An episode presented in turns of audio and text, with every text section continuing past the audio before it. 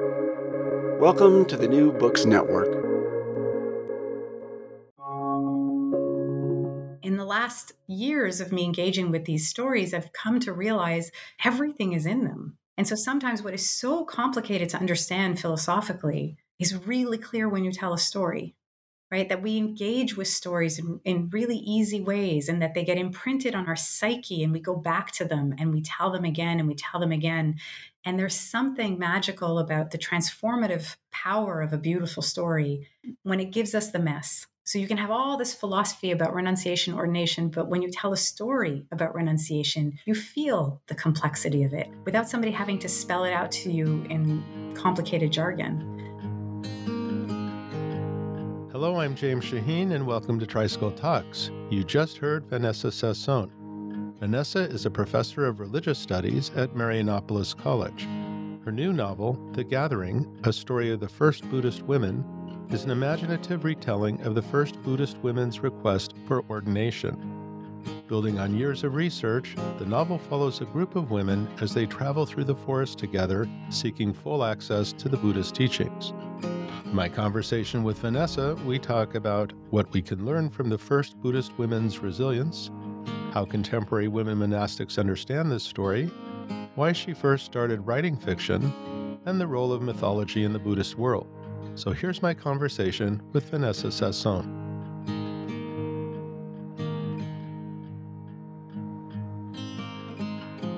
Okay, so I'm here with scholar Vanessa Sasson. Hi, Vanessa. It's great to be with you. Hi, it's so nice to be with you as well. Thank you for having me. And very good to meet you finally. So, Vanessa, we're here to talk about your new novel, The Gathering, a story of the first Buddhist women. So, to start, can you tell us a little bit about the book and what inspired you to write it? And in particular, what inspired you to write it as a novel? Yeah, so there's a lot to that question. The story itself, I think it might help if I tell a little bit what the story is about, because not everybody is as familiar with it as some of us in the field are. The story is the first women who want to ask the Buddha for permission to join the order. And so we know that there are Buddhist nuns today, and we almost could take it as for granted that there are Buddhist nuns all over the world. But their story of how they became nuns is actually a really complicated story and in some ways rather painful. So if you look at the literature, the story of the Buddha is that he, you know, he's a prince in a palace. I think most of our listeners are going to know this. And he one day has this vision of suffering and realizes that he wants to leave the palace and go and find the answer to suffering that he's not able to find at home. And so he makes this great, valiant departure and he walks away from the worldly life and he kind of charges into the forest where he lets go of everything and begins to practice and to try to figure out what is this answer that he's looking for in his mind. And it's very evasive in the literature what he's looking for, but he's looking for something profound, something that is going to free him. And the tradition tells us that for years he floats around the forest trying to figure out what this answer is and tries all kinds of techniques until one day something magical and kind of reflection of inner vastness happens to him that we don't quite understand what it is. And so a lot of Buddhism is probably trying to capture what that moment was. But the story just tells us that it happens. And whatever this magical thing is that happens, he achieves it and he becomes completely and totally free. And the idea is that this is a cosmic event. This is a social event. The whole universe is excited about his achievement. And so everyone notices that something really profound has happened. And people hear about it. And so the tradition is that this is years after he left the palace, but that like rumors begin, he's achieved something spectacular. And so slowly the men from the palace that he left behind start wandering into the forest one at a time, one here, one there, like individuals just going into the forest saying, whatever it is that you figured out, can I practice with you? And so this becomes this quest to request ordination, to sit beside this man, this Buddha, this supreme being of the tradition's imagination, and try to learn this evasive thing that he found. And every time someone makes that request, and there's all kinds of men that make this request, right? And you even have somebody like Angulimala, who's one of the most famous characters of the Buddhist imagination, who's like a serial killer. Every time someone approaches him, in almost all cases, he'll say something very, very simple to the effect of just come. And so there's this open invitation, this welcoming of just come sit with me and I will show you what I've done. And so this is how the early tradition imagines the building up of the first Sangha, the first community. And so these men sit with the Buddha one after another and they create this kind of community that he will slowly build rules around and he'll orchestrate and he'll discipline and he'll create a Sangha. And so slowly we have this organic process of building a community. The trick in the literature is that one day the women want to do the same. And so, Tricycle, actually, you guys did an excerpt of the book a while back, and you came up with the best title. And I wish that that was the title that I had thought of the book. You called it When Women Showed Up. And I was like, oh, that's the title. it was such a smart title. But it was that moment where the women want to try for the same thing. And so the story is that the women who are left behind, who are living in the palace, they one day wake up and they say, well, why don't we try it too? And this is headed by the very famous kind of leader of the women, the queen of the kingdom, Mahapajapati Gotami. And so she's the one to make the call. And so she decides, I'm going to go and ask him if I can do this too. And then we have this bizarre thing that happens in the literature where the text tells us that all these women showed up to stand with her. And we don't know how that happened. So in my head, I'm imagining this kind of gossip thread that has kind of spilled through the palace and everyone finds out. And so she leaves the palace, and there are 500 other women who have just kind of woken up and heard the news. And so there's this very excited energy that I can imagine as they say, Well, she's going. So I think I'll go too. And so these women depart together, which is really an amazing thing and is very different from how the men's community is formed. The men's community is formed with individuals kind of showing up one at a time. But the women's community arrives already formed in some ways. And the women's community, if you look at the details of the sources, are from all walks of life. So, one of the texts that really inspired me for this is a text called the Therigatha. And it's this beautiful book of really, really old Buddhist poetry. It's about 2,000 years old. And we think it was actually produced by women because the voices sound like women's voices. And each poem in there tells us a different story about women's lives. And so you hear about women who joined what I call the gathering, these women who showed up one after another. Some of them are queens and princesses and women of nobility. And some of them are homeless widows by the side of the road. And some of them are courtesans. And some of them are prostitutes. And so we get all these different kinds of women that kind of gather behind Mahapajapati Gotami and say, let's go. And this is really quite radical because in a world like ancient India where everything is stratified and there's so much hierarchy and there's so many divisions, these women broke that. And so that you have homeless widows walking with queens and prostitutes and courtesans. And they come from different kingdoms. Some of those kingdoms were at war with Kapilavastu. And so all these different women from all these different backgrounds decide to walk together and to go ask the Buddha the same question that the Buddha has been asked hundreds of times, hoping, I imagine, that he will say yes. But the devastating reality of the narrative that we have received from the tradition is that they go to see him and he says something really evasive that none of us really knows what to do with, where he basically says, maybe don't ask the question. And so it was this story of women being so eager and excited and being so radical in their collective vision of how they were going to organize themselves that really wanted me to imagine this. I had to imagine it. I had to tell the story but it's not a story with a super happy ending. So it was a complicated book to write, but it was a story I really wanted to write, which is why I wrote it. Well, that was so nicely put. That's an excellent description of the book you've written. One question that forms the core of the book is how the Buddha could have said no the first time he is asked.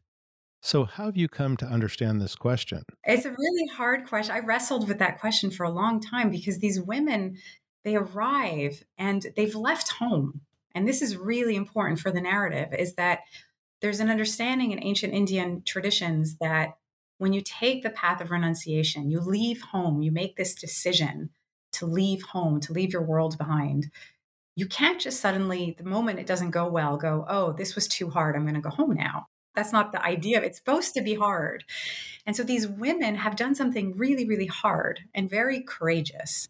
And they've left home and they've made this request. So they're kind of in a limbo, like a bardo of some kind, because they don't belong anywhere anymore.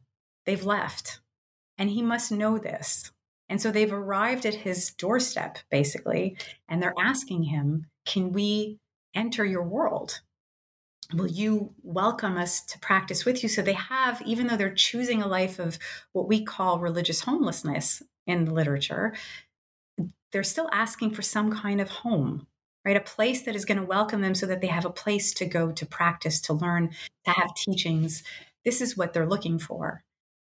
And he gives this really evasive question, and he does it in all the literature because we have multiple Vinayas. And in every Vinaya, there's something really evasive about his response where he doesn't quite say no, but he definitely does not say yes. He kind of skirts the issue. And this leaves the women nowhere. And that's really, really hard about the story. So I've struggled with that question for a long time is why did he do that? You know, amazingly, but perhaps not surprisingly, uh, the question of women's ordination is very much still alive in communities of women monastics Absolutely. around the world.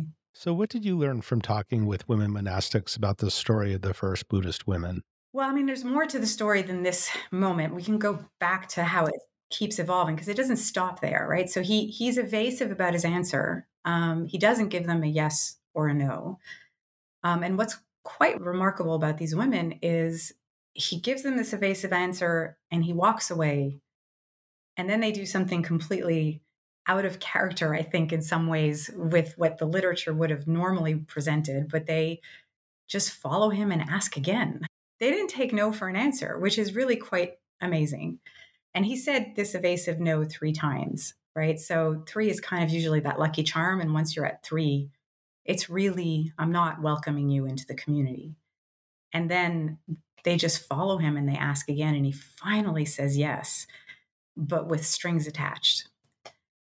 So I think the details of that story, the fact that he doesn't say yes, he kind of says no, and they follow him to the next round and ask again, shows me something about them of being just courageous and smart and determined and refusing to accept the boundaries that they are being met with. Buddhist women around the world are met with in monastic communities, and it's different in every monastic community. So it's not like a one size fits all answer to this. But the question of ordination for women is really complicated in a number of contexts. In some parts of the Buddhist world, ordination has never been given. So that's the Himalayan traditions generally, just until last year. We just saw the first ordination of Himalayan women in like human history happened last year. So that was a really exciting transformation of the story. In other parts of the Buddhist world, women have had access to ordination and lost it. And then in other parts of the world, women have ordination, but they're bound by these regulations and these extra rules that really put them at a disadvantage. So there's a lot of difficulty at living a monastic life as a woman.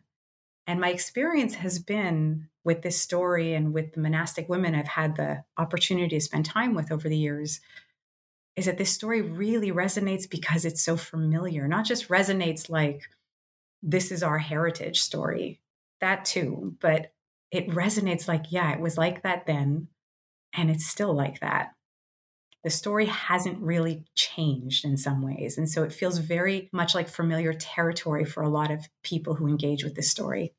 Right. Even when they do ordain, there's often blowback. It's still not an easy thing to do. No. You know, at one point in the novel, the narrator reflects We did not become as free as we hoped we might be, or as free as I thought we should be.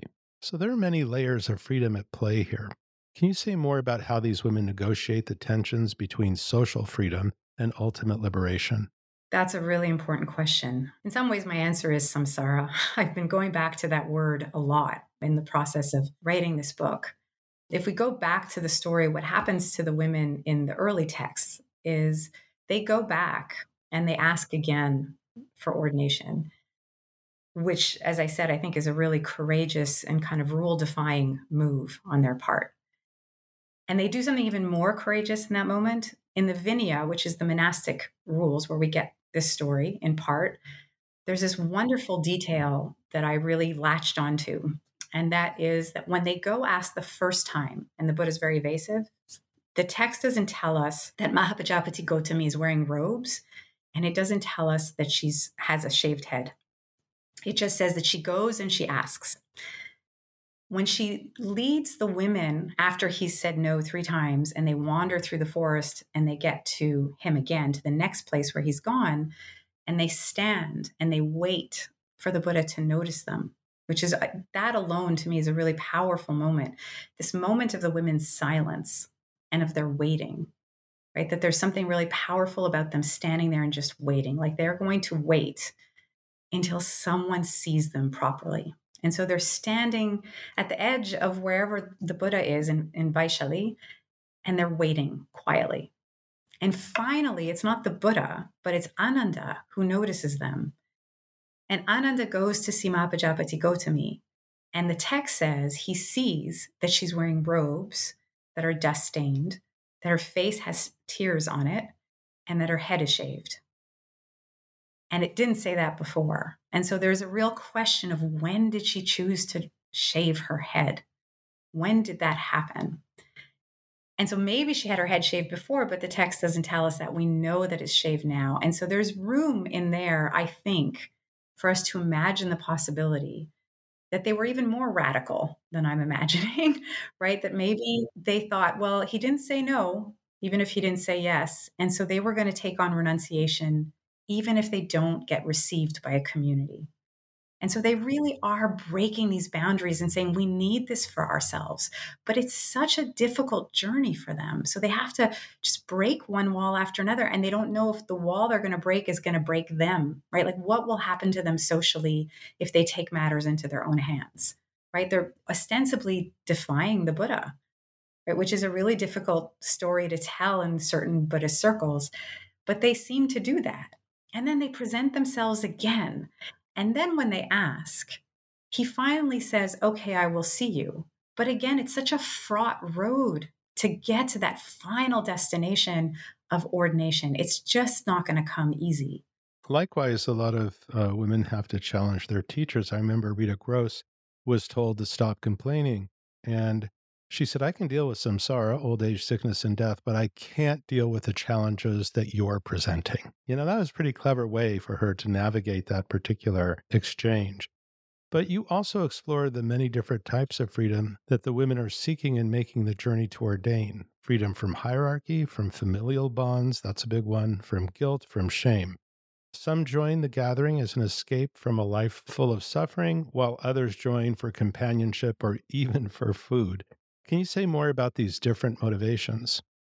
Well, this is what's so beautiful about the literature. And I think is again, all of this, I think, is reflected like a mirror into the present moment, because you see the same thing today. Is that the literature tells us about these women, they don't all have these kind of pure spiritual motivations, right? They, they, they get idealized by the tradition as time goes on. That there's no question about that. And they all become these perfected characters of the Buddhist imagination. But when you look at the Therigatha and its commentaries, you see so many of these women join what I call the gathering, join this idea of entering the Buddhist Sangha, not necessarily because they want spiritual freedom. Some do. Like Mahapajapati Gotami, I think she's the embodiment of that spiritual ideal. But then you have the homeless widow by the side of the road. So, this one character in the Therigatha, her name is Chanda, and I've thought about her quite a lot. She's just this homeless widow by the side of the road, and she sees the women in Patachara walking past her. And she says, If I go with you, will you feed me? And the women say yes. And she says, Okay, I'm coming. And so it's not always the loftiest of ideals. And some women are escaping brothels, and some women are escaping courtesan houses and bad husbands. And there's one character in the Therigatha who puts a noose around her neck. And just as she's about to pull it, she hears the Buddha's teaching and she thinks, oh, maybe I won't do this. And so you you have these women who are coming out of all kinds of situations and backgrounds and realities, and they're not always doing this for some pure intention. They're doing it because they need a way out. And monastic community can offer that in certain cases. And I think we see that today as well. I don't know that everyone who becomes a monk or a nun today is always doing it for the highest ideal. Sometimes it's to get out of their parents' home or to get out of marriage or to get out of poverty or to get an education. So there's a lot of things that feel like the story is still the same. It's still hard. Life is not been cleaned up. We haven't figured everything out. Monastic life is also still complicated, and we hit walls all the time. Rita Gross's walls that she was facing are not that different from the walls that we see in the Therigatha that the women are banging up against and trying to figure out how to free themselves from. You know, while the novel weaves together the stories of many women in the Therigatha, it centers on Vimala, a prostitute who joins the gathering of women to escape her life at a brothel. How did you decide on Vimala as the central narrator of the book? Well, I I mean, I sat with the Therigatha a long time. I kept leafing through it, going back to it and returning to it. it. Sat next to my bed for like a few years while I was preparing this book. And so I kept looking at the different characters and trying to think who's going to be my narrator? Who's going to do this for me? And whose voice can I imagine? Vimala was really interesting because she has so little information about her, which is part of what I really needed to be able to do this is I realized that I needed to have a background character.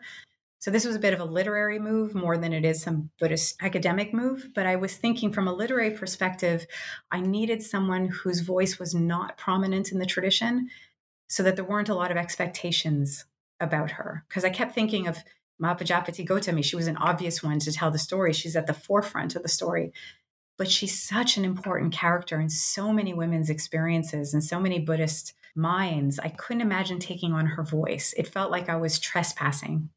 So then I thought about Patachara. And again, she's such a big person for so many people's imagination that I thought, again, I'm trespassing into someone's life that I don't know if I can do that. And Patachara's experience of suffering is so pronounced. I didn't know if I could understand it if I could imagine, or if I had the courage to imagine the kind of suffering she was forced to endure. So I had to find somebody whose suffering was not so elaborate that I couldn't touch it, and yet whose story was not so anchored in the tradition that it was going to bother a lot of readers because they have a different experience of who they think that character is that was a lot of the literary decision making that went into it. And then when I came across her, I found her so audacious. You know, like she's standing at the door with all of her beauty, summoning men in with like, you know, she's like basically naked, just going, Do you dare come to me? and I just, there was something about her that I thought was fabulous, but also a little bit broken. And I thought I can understand that. So I thought, okay, let's do this together. Okay, so Vimala's story also demonstrates the familiarity of suffering. It can be difficult to imagine an alternative when we're so stuck in our own habits and stories. So, how did the women help each other to imagine and actually enact different possible futures? That's a beautiful question. I think great thing about this story is that the women did it together. That's what I find so beautiful is that these women they couldn't have done it on their own. I mean, society wouldn't have allowed it first of all. The husbands and the temple priests and the brothel owners would have pulled them back. And so the only way they were going to have strength to pull this off was as a community. And I think that's true so often, right? Is that when you march, like you go to a women's march today, and I think this is like the first women's march, it's it's so exciting to be surrounded and to think, okay, we will do this the I will do this is very isolating and you're risking so much. And it's very hard to ask an individual to risk so much. But if you're standing with a group and you do it together, a lot more is possible. And I think that's what this story tells us. When the men go, they go as individuals one at a time. Sometimes two people will go together, like two friends, like Sariputra and Mahamoggallana. They go together and they they have an agreement to do it together. But most of the men are going by themselves. The women go as a group and I think that's what helps them imagine because their world is not giving them much imagination for this. Right? That the world of ancient India, there were the Jains, and they actually had a monastic women's community before the Buddhists, but I don't know how prominent they were. And I don't know if it was something that visibly you would see every day as you're walking down the street. And so for most people, I don't think that imagination would have been there of we can really be free we can really do something different and radical with our lives. That's hard to imagine even today for many of us. We just kind of follow the world that's kind of under our feet. And yet, when you're with a group of women who are imagining something together, you lean on their shoulders and you do it as a group, I think it's so much more possible then. So I think that's how they did it. Well, this question may also have some contemporary resonance. As the group of women travel through different towns, they're met with a mixed reception. What do you think was so threatening or dangerous about a community of women trying to get free? Well, you're risking social disturbance, right? You're risking roles having to shift, power structures having to change, hierarchies having to reorganize themselves. I think you change a lot that way. It's a disruption and disruption is difficult. So I can imagine that in some places it would be exciting to see a group of people saying they're doing something different and they're going to try for something else. That could be really exciting to see, but it could also be really threatening and really scary to have a group of people saying we're going to change the system, we're going to try to do something else with our lives. How do you respond to something like that? I can imagine this being very hard for a lot of people. Yeah, I mean, in some of the cases, in Vimala, certainly, she was considered somebody else's property. So it was considered a kind of theft to even leave. So you write to leave the home was to disrupt the way things had always been, to threaten cosmic harmony, to destroy the social bonds that kept everyone else afloat. These women broke all those promises and challenged every expectation the moment they walked out the door. Yeah, I think that's what it is. You're changing Yeah. something, and change is hard. It's inescapable, but it's hard. Coming up, Vanessa talks about the tensions between renunciation and family obligations, the messiness of monastic community, and the role of the fabulous in the Buddhist world.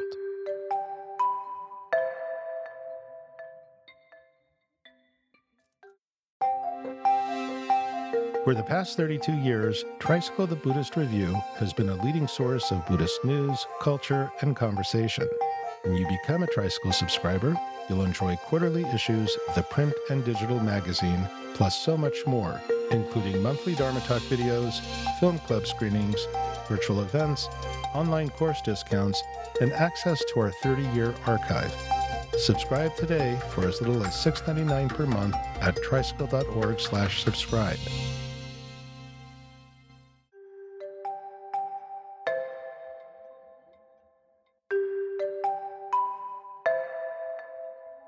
Now let's get back to our conversation with Vanessa Sasson.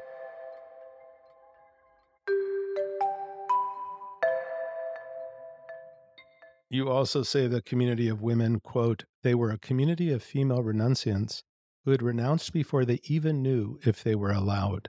How have you come to understand renunciation in the process of writing this book? And what is it that the women are renouncing? I think renunciation is actually really profound. And I think it's something that I'm learning over time. I don't think it's something that I learned just once. I think when I was younger, I would have thought that renunciation is this very clear setup of like either householder or renunciant, you know, kind of how like certain binaries are created in Buddhist literature of you're either a monk or you're a householder. And that's really simplistic and it's really a kind of black and white narrative. But the more I th- spend time thinking about renunciation, the more I think there's something much more nuanced about what the question of renunciation is. So I think socially, there is a request, I think, in a lot of communities that the renunciation is to be welcomed, right? And so these women are hoping that the Buddha will give them a spiritual home, even if they've renounced an actual home. I think that paradox is important, and I don't think it's a contradiction, right? To renounce, but to be left in the middle of nowhere in the wild, very few people are going to have the capacity to meet that. You, I don't know that mm. renunciation is supposed to be so radically individual that you're just supposed to hang in the middle of nowhere with no one supporting you. I think the reason there's monastic sanghas is because you can renounce some things, but you need to be held still. And so I don't think of renunciation as as radical as I think I understood it in my 20s when I was first engaging with this literature, where I thought it's this kind of radical departure and you need no one. I'm completely on my own. I'm independent and individual, right? It's very young and it's understandable and it's idealistic. But I don't think it's true. I think even in renunciation, there's a question of community and there's a question of companionship and friendship and love and support that I don't know that we've always had the language for in Buddhist studies or in Buddhist communities, but I think it's really important. These communities were not individuals standing alone, they were together and they were trying to renounce something else. They weren't necessarily trying to re- renounce people. Right. I, I, think of this, and I, I, think this notion when we're young that we're going to go off on our own mm-hmm. just affirms our worst tendencies, our hyper individualistic yes. bent, rather than actually the challenges in community. But a central component of renunciation is the tension between family obligations and the path to awakening. Yes. Can you tell us a bit about how this plays out in the story of the Buddha's wife, Yashodhara? How does she navigate this balance seeking ordination? Well, so this is where I think Buddhism is actually extremely skilled and sophisticated. Is the story of Yashodhara and of all of these women who are leaving home, it's complicated for them to leave home. Their renunciation and the Buddha's renunciation, and there's so many stories like this all through Buddhist literature. Renunciation is a complicated ideal because when you do it socially, when you leave your home and your family obligations, you are disrupting everything and so when somebody chooses a monastic life, there's a lot of loss for the family. They're losing a worker, they're losing someone who will take care of the parents in their old age, they're losing potential grandchildren. There's a lot of loss that happens with us. And even if you're excited and proud of your child for having such a dedicated life, I'm sure that for most families, it's still complicated to watch your child walk away and join a different family in a different community life. So I think renunciation creates a disturbance in society that you're constantly having to renegotiate. And you see it in the Buddha's life story where he leaves home and he disturbs everybody. And this is the genius of Buddhist storytelling is they tell you that he's disturbed everyone. They don't give you this story where he thinks, "Oh, I'm going to leave home and go live in the forest." And everybody goes, "Wonderful, we're so proud of you." That's not the story. He's supposed to be the king, the next king. Right. He's hurt everybody. And so he's upset his father, who expected him to take the throne. So now his father is stuck without somebody to take care of the throne. The royal subjects, the citizens, they've just lost their prince. Mahapajapati has lost her son. Yashodhara loses her husband. Rahula, who's just born, has lost his father. Kantaka, who's this horse, this fabulous white, majestic horse who loves the future Buddha, who loves the prince, he loses the prince too, and he dies of heartbreak. So you have just this fantastic storytelling that happens in the literature where they tell you of one heartbreak after another. They don't tell you everybody's happy he becomes the Buddha. They tell you how sad everyone is to lose the prince. And to me, this is sophisticated. This is intelligent. This is telling you that yes, renunciation is a very profound, tricky thing to accomplish. And it means different things at different times in your life. But it is going to upset everything around you. And it's not going to be easy. And you're going to cause suffering in the midst of you seeking your freedom for suffering. And that to me is the genius of these stories. Yeah, you know, it always makes me think of a Pilgrim's Progress because I believe, if I remember correctly, he tears himself away from the family, and it's a, it's a terrible scene. and it reminds me of that. All this this is a little more elegant, frankly, in the telling. Although the emotion of of oh, those who lose him is, is, very. I mean, it's terrible. Real. There's like a scene. There's a scene in a Sanskrit text in the Mahavastu where Mahapajapati has cried so much that her eyes are covered with scales from all her tears. Yeah right? I mean, they really don't pull their punches. They really right. let you feel the loss of this person that they all loved and that they all expected things from and who had responsibilities that he owed. And he broke the social contract. And the tradition stays with that story. They don't say, oh, it didn't matter. They stay with the story. And all the beautiful early storytellers, they spend time telling you about the loss as it's experienced by all of these different characters. Yashodhara's loss is devastating and angry and accusatory. And she goes to see the chariot driver and she says, How could you let him leave? Didn't you tell him about me? Right? This is such a poignant moment in the biography of her just saying, How could you let this happen? I'm here. He's not supposed to go. He has responsibilities to me. So when the tradition creates stories like this, it's telling you this is a hard decision and it's going to break a lot of things. There's no way to be in samsara. That's why I started this by saying that has been my word for the last few years mm-hmm. is at the end of the day samsara is always a little bit broken and and not quite right and i don't know that we can get it right. And i think the literature tells us it's going to be a mess.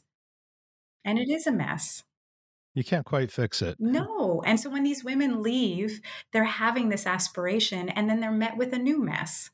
Because samsara is ever present is my only way of understanding this literature is that we we're always in a space of things not quite right because our greed and our hatred and our desire are fueling 90% of what we do. And so we hurt each other all the time. And so they want to create a sangha and then that sangha is not quite what they had hoped for. Right you you mentioned the messiness so can you say a bit more about the messiness of community?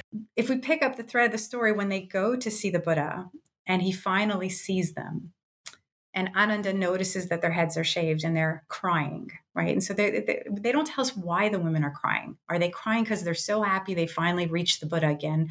Or are they crying because they're frightened that he might say no again? They don't tell us.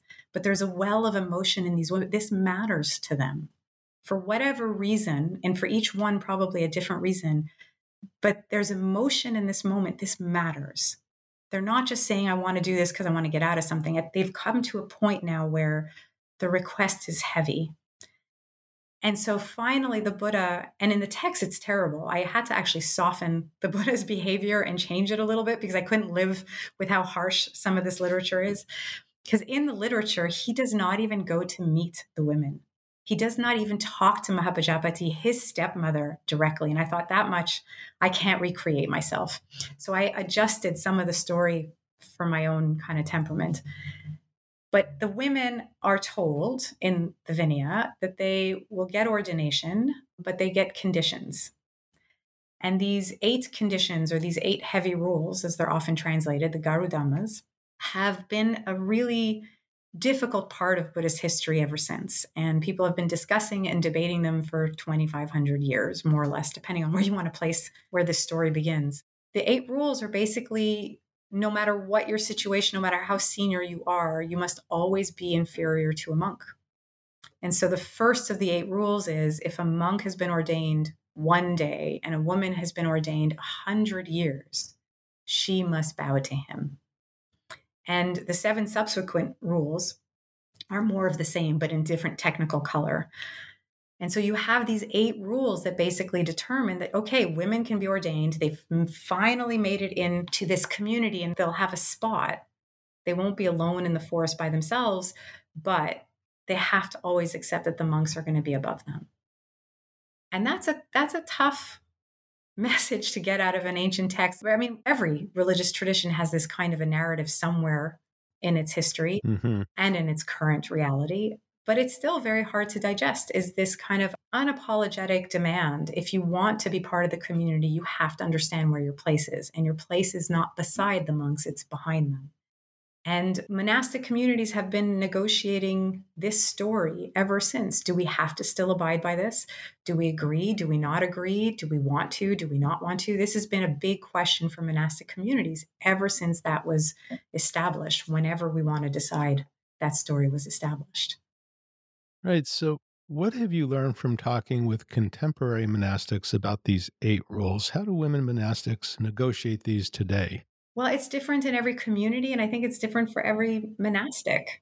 You know, I spent a summer years ago in Sri Lanka asking that very question. I did a whole research project on trying to understand what women's relationship was to these rules and to the question of higher ordination.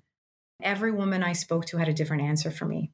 For some women, of course, the Buddha would say this, and this is the right thing, and he said it, therefore I accept it. A lot more women were much more nuanced in their answers and said, well, we have the rules, so we have to follow them, but maybe one day it will change. Or there was aspiration for it to be complicated or different one day. Other women rejected it completely and said, we are going to have full ordination and we're not going to abide by these rules. And that's the end of it. It's just a question of time before everybody figures it out, right? So you have a real spectrum of responses. There's no one size fits all on the answer to this question. But what is consistent is that women have to think about this question and monastics generally and male monastics as well they have to decide as communities not just as individuals how are they going to engage with nuns when they meet them? Will they require this rule or will they not require this rule? So, and what you will find in, in contemporary communities often is that there's a lot of nuance in like, like mini gestures or micro gestures that most of us wouldn't notice, but that are forms of communication, a kind of nonverbal body language. So I've been told by many monastics that like if they're not in a formal setting, a monk will say that if they're not in a formal setting and they meet a nun that they really admire or that they know of or they know is like older than them in ordination, they will bow to them first, right? And so there's these micro mm-hmm. moments that happen that are really small that we might not see, but then in formal settings they might feel like they cannot do that. So I think there's a, a really wide range. Buddhist women in different countries have very different circumstances, and so it's different everywhere. But the story is part of what it is to be a monastic. So the story is present. It's just the response to it is varied.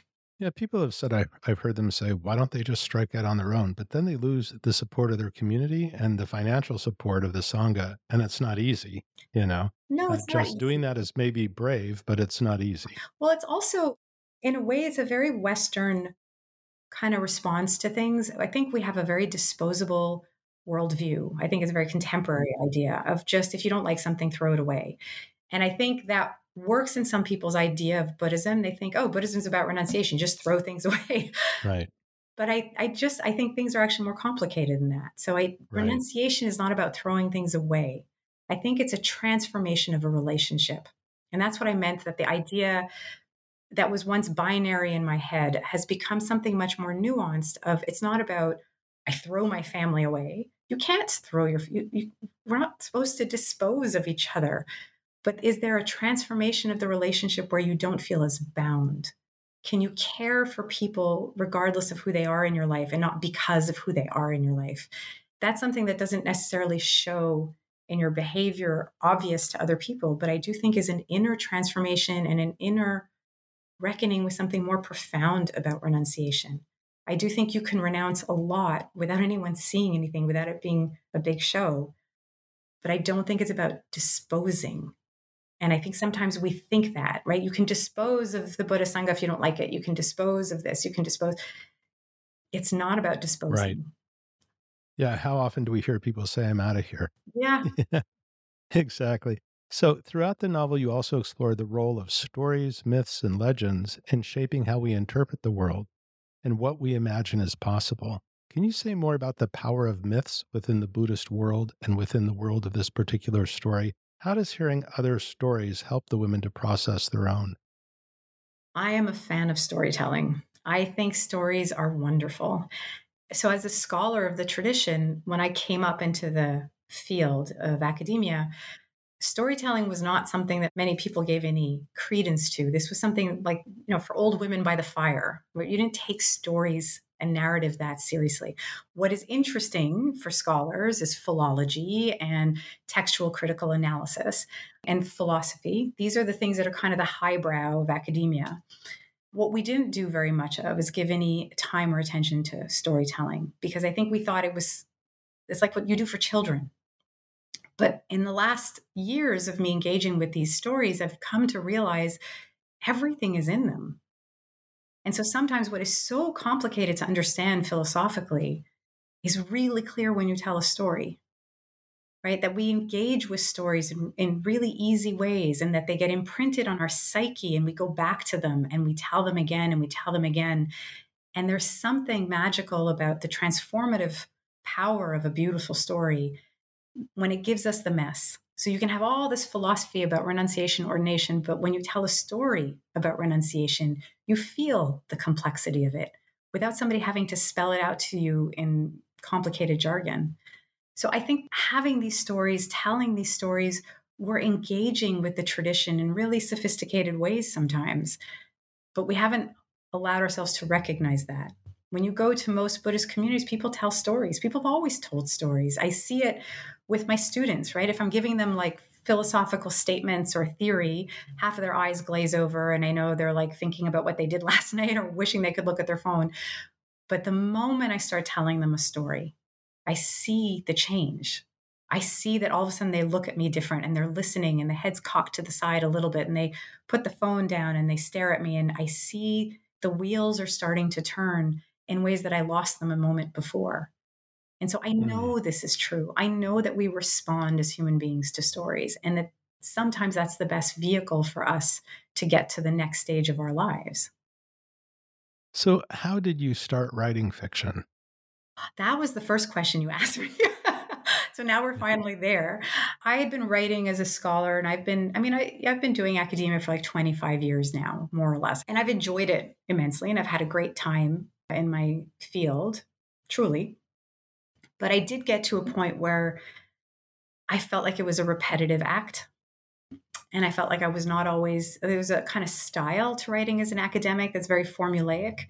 It's an important style. You want to be able to master it so that you can convey things with precision. I, there's no way for me to like beat this down and say it's not a good system or methodology. I don't think that's the case.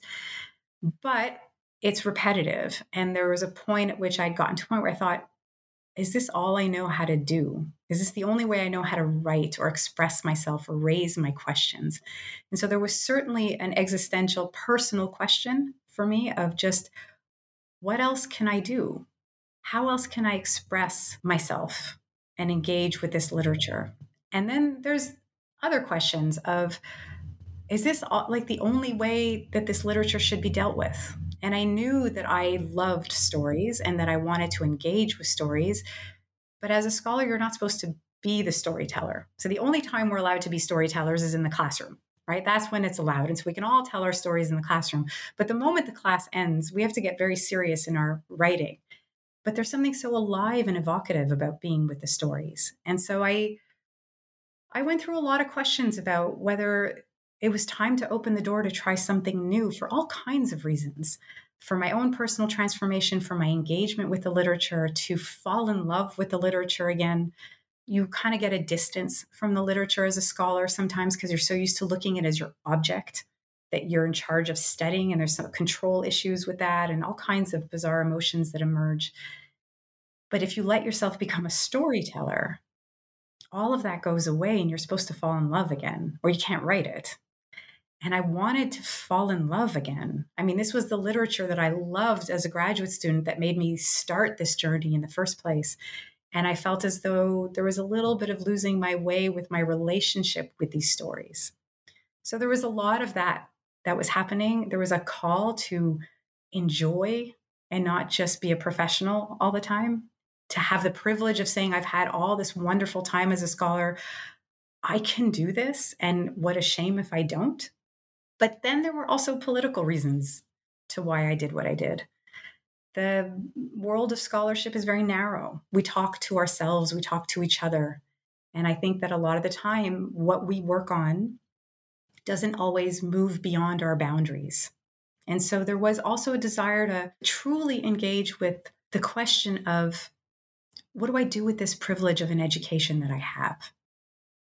Is there more that I can do with what I have?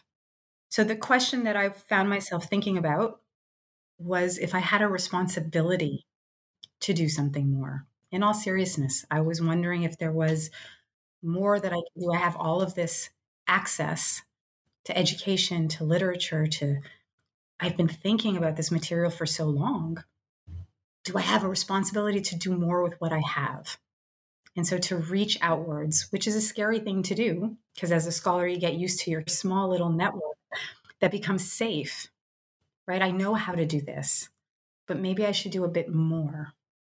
And all of those things were at play for me when I thought, let me try to do this.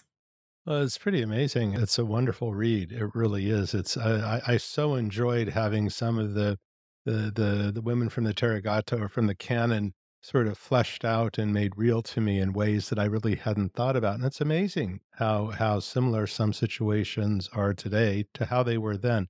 But I have one last question for you, Vanessa, if you don't mind. No. The story is replete with jewels, prophetic dreams, mm. tree goddesses, and the supernatural not to mention the Buddha's extraordinary perfumed chamber, which I really like. This may come as a surprise to readers who think of Buddhism as an austere or even sterile tradition.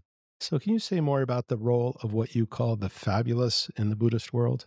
Yes, I love this question. I'm so glad you asked it. I think we have appropriated or we have engaged with Buddhism in the West a little bit like what I was saying with scholarship, that we've put philosophy and philology on these kind of pedestals, that this is what real Buddhism is about. And that the renunciation is that binary renunciation and this uh, almost like an extremely ascetic understanding of Buddhism. And it makes us almost feel bad all the time, right? Of like all the things you have to let go of and all the ways you have to release yourself. And when I look at Buddhist literature, I don't see that. What I see is God's playing in the sky and dropping giant flowers from the heavens and conch shells blaring and jewels. I mean, just one of the most amazing descriptions, if you ever get a chance to look at some of the literature about the Mahabodhi tree, right? This is the tree that the Buddha achieves awakening under.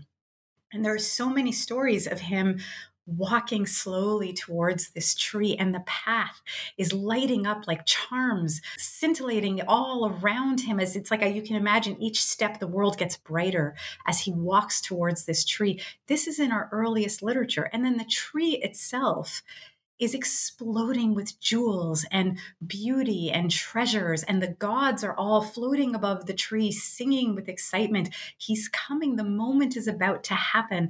He's about to become the Buddha. And so you have this joy, this celestial joy and excitement. The whole universe is excited that he's going to become the Buddha. And the literature is filled with this kind of imagery, and it's beautiful and it's enthusiastic and it's joyful. It's not dark, it's not austere and individualistic. Everything is communal in Buddhist literature. He's never alone wherever he goes. When he achieves awakening, all the gods are like watching in anticipation, and the spirits and all kinds of things are waiting with bated breath when's it going to happen? Right? I mean, it's just these wonderful images of Buddhism that are festive and beautiful and shiny and fabulous. And I don't know how we allowed ourselves to skip over all those descriptions. It's like we read past them over and over again, and yet they're on every page of every Buddhist text is this extraordinary abundance in a tradition that is actually speaking about renunciation. And that's again going back to that sophistication that I was saying I see in the stories of this capacity to hold renunciation and beautiful cosmic celestial abundance at the same time. And what better way to understand that than to have a visual?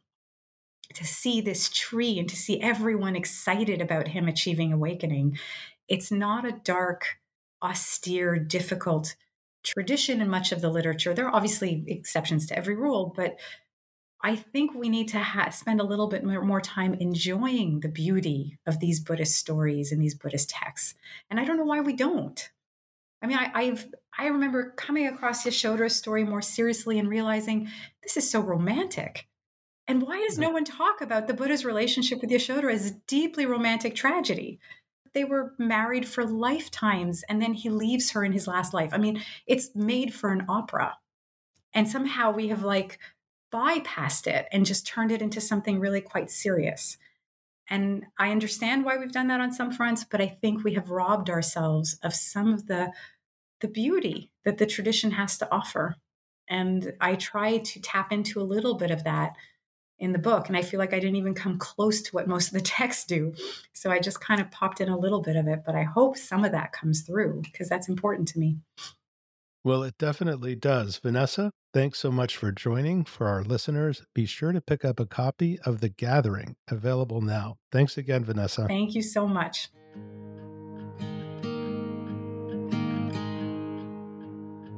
You've been listening to Tricycle Talks with Vanessa Sasson. To read an excerpt from Vanessa's book, visit tricycle.org. We'd love to hear your thoughts about the podcast, so write us at feedback at tricycle.org to let us know what you think. If you enjoyed this episode, please consider leaving a review on Apple Podcasts. To keep up with the show, you can follow Tricycle Talks wherever you listen to podcasts. Tricycle Talks is produced by Sarah Fleming and the Podglomerate. I'm James Shaheen, editor in chief of Tricycle the Buddhist Review.